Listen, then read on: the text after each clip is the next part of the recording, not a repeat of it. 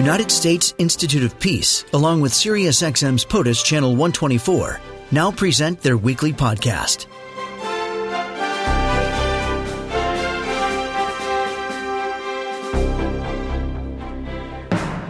I'm joined now by former Ambassador William Taylor, Vice President of the Russia and Europe Center at the U.S. Institute of Peace.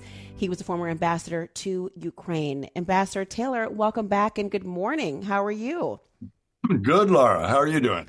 I'm doing great. Thank you so much. We understand that President Zelensky is set to visit lawmakers in Washington this week, may also make an appearance in New York, of course, for that highly anticipated event that is happening as well. Um, I wonder, you're just now back from Kiev recently. Tell me what is the state of affairs there in terms of just the political climate and the atmosphere among the Ukrainians? Laura, the Ukrainians, as you know, have been fighting for 19 months. Um, they are grimly determined, Laura. They are determined um, that they're going to win this war. Um, they know they know that the, in order to win this war, they need the support of the Americans, of the Europeans, of NATO, um, of the rest of the alliance that the Americans have put together. So, so they are very appreciative of that, and they are determined that they are going to win. So when President Zelensky comes here this week, as you just said, he's going to be making that case that this is important for us, it's important for them, it's important for world international security, and he's going to be he's going to have the the people, the Ukrainians behind him when he makes that case. You know, I wonder what the impact on the sentiment towards the United States and, of course, his request for more funding will be, given that the government shutdown here is still looming. And the most recent, at least, House bill that has discussed did not include the White House request for 40 billion in additional funding for natural disasters and, of course, the war in Ukraine, which Senate leaders are, are desiring of. Does that impact, do you think, the way in which Zelensky may approach his case? It makes it urgent um, it makes it clear that he has to make the case to all Americans. He's he's comfortable listening. You know, he's gotten assurances uh, from the administration. He's gotten assurances from the Senate. He's gotten assurances from many of the leaders in the House that this will pass. Um, uh, but he knows he's got to make this case. He knows he's got to appeal to Americans. He knows that he's got a fertile field there that the Americans want to support Ukraine. The Americans want to oppose the Russian bullying of a of a smaller nation, but he knows he's got to make this case. What is it that is most needed in terms of the aid we're talking about? Right now, there, there, so there are two things, Laura. There's a short-term need, most needed, and there's a long-term need. The short-term need um, is for the weapons that he needs in order to push the Russians out of his country. He's in the middle of a counteroffensive right now. Um, and it's making slow grinding progress, but it's it's all three of those. It's slow and it's grinding, but it is progress. He's making progress uh, in pushing the Russians back. In order to do that, he needs the continued flow and even increased flow of ammunition for his artillery. These long range missiles um, that uh, that have been coming, that have been under discussion for some time. That there's some indication that they'll be coming. There'll be an announcement this week, and they can come. So that's in the. And then he needs he needs uh, anti-aircraft. The the the, uh, the Russians are bombing Ukraine, and he needs the weapons to knock those bombs out of the sky before they explode. That's in the short term. Um, in the longer term, he needs assurance, Laura. He needs some kind of indication that once he pushes the Russians out of his country, they won't come back for years. And for, to get that, it's the assurance that the Americans, that the Europeans, that others can give him that will allow him to deter another attack from the Russians. And that assurance is in the form of continued backing or in the form of uh, a rollout of continuous supplies and ammunition and weapons for a counteroffensive. I'm trying to get an understanding of what would what would be the ultimate assurance that would signal to, of course, Vladimir Putin, not just the psychological aspect of um, Zelensky, but the psychology psychology of Vladimir Putin to not strike again. The ultimate guarantee, the ultimate assurance, exact you're you, that's exactly the right question, Laura. The ultimate assurance guarantee is membership in NATO. Putin will not attack NATO. He knows that that would be suicide, and and he's never attacked NATO. Um, so he will not attack NATO. Um, and if Ukraine is in NATO, I should say when Ukraine is in NATO, because that decision's made. The only question is when.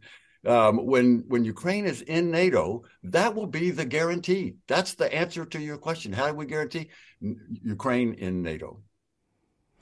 What are the prospects of Ukraine ever being a part of it?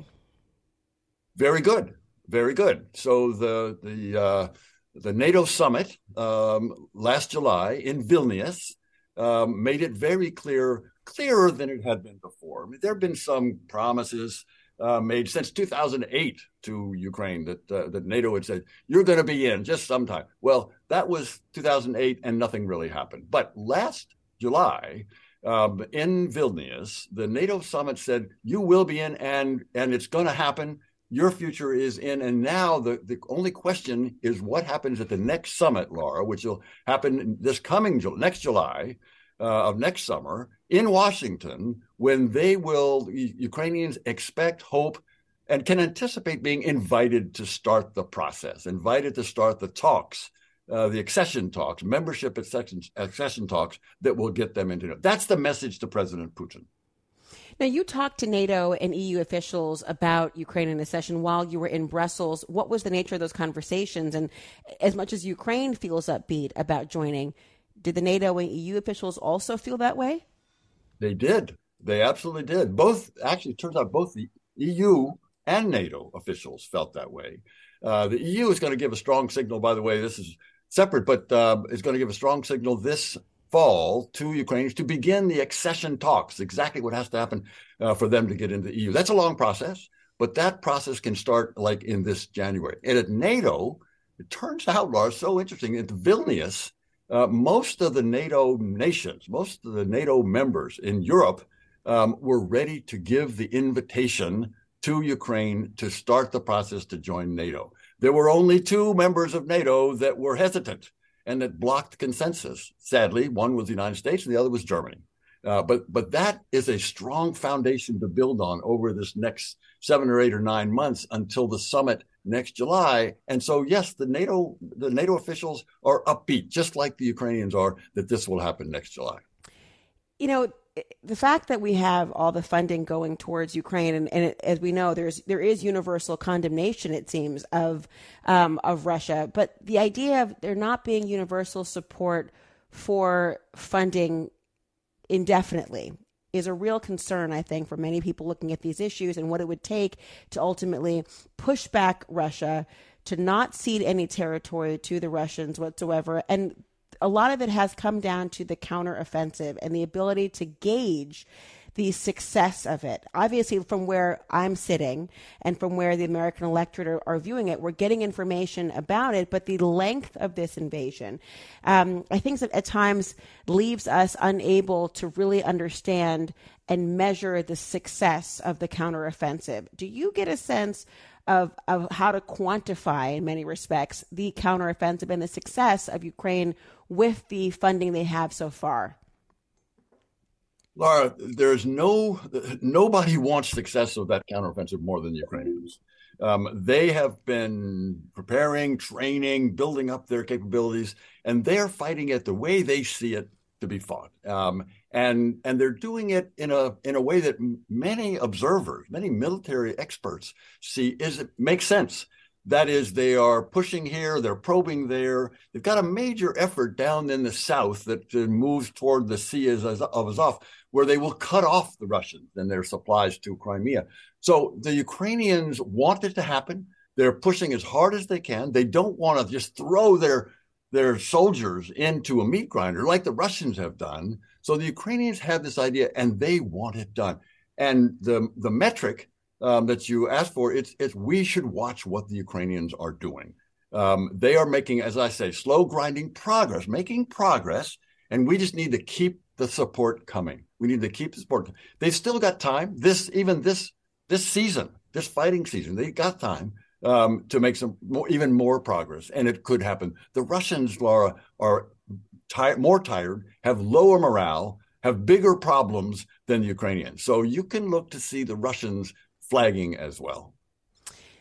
Do you have a sense of what impact the weather change is going to have now on all this? I remember very keenly when we first learned of the invasion, we were all sort of learning in real time about the terrain, about the impact of the weather, about the seasons, and the ability to either mount a defense or repel the offense, have a counteroffensive, and all, and all the like. They have always been consistently against a kind of clock where one's leverage is determined by the season and what can be done throughout that. Are we at another crucial point in time where the weather and the changing conditions could swing the leverage again?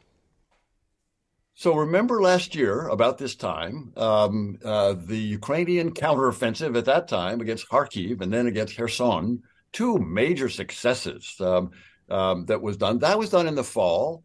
Um, and then the, you're, you're exactly right. In the in the wet season, when the rainy season, and later in the fall, uh, things kind of slowed down. Um, that could happen. The Ukrainians, however, Laura, will not stop. They will if it rains they still fight. Um, they know they need to push the russians out of their country. They will still fight. It'll be a different kind of a fight. Some wheeled vehicles will not be able to go through the mud. Um, most tracked vehicles can uh, they can still do the kind of uh, battle that it'll be a slower different kind of a fight but they will continue this fight they know they have to win they know they have to get the russians out of their country um, and reclaim their territory finally what do you hope to see? What will you be looking for specifically today or this week when the world leaders are meeting in New York City for the UN General Assembly? And I note that I believe President Zelensky is planning to make an in person appearance at the meetings as well. President Biden is going to be the only leader of the permanent five members of the UN Security Council in attendance. What will you be looking to hear and see? President Zelensky will make a strong case to the UN um, to supporters and skeptics alike um, that this is this fight, this war that the Russians have imposed on Ukraine. They didn't ask for it. He will make the case that this battle, this fight, this war that the Russians are, are, are undertaking against against Ukraine affects all nations. Um, if if if nations want a world where big nations don't invade small nations, if big nations don't colonize small nations, then Ukraine has to win. And President Zelensky will make that case for a rules based order and opposed to colonization. And I think that will, that will reverberate um, in the UN. Really important to hear your perspective, in particular, Ambassador William Taylor. Thank you for joining us so much this morning. I appreciate your time. Laura, thanks for having me. This podcast has been brought to you by the United States Institute of Peace and SiriusXM's POTUS, Channel 124.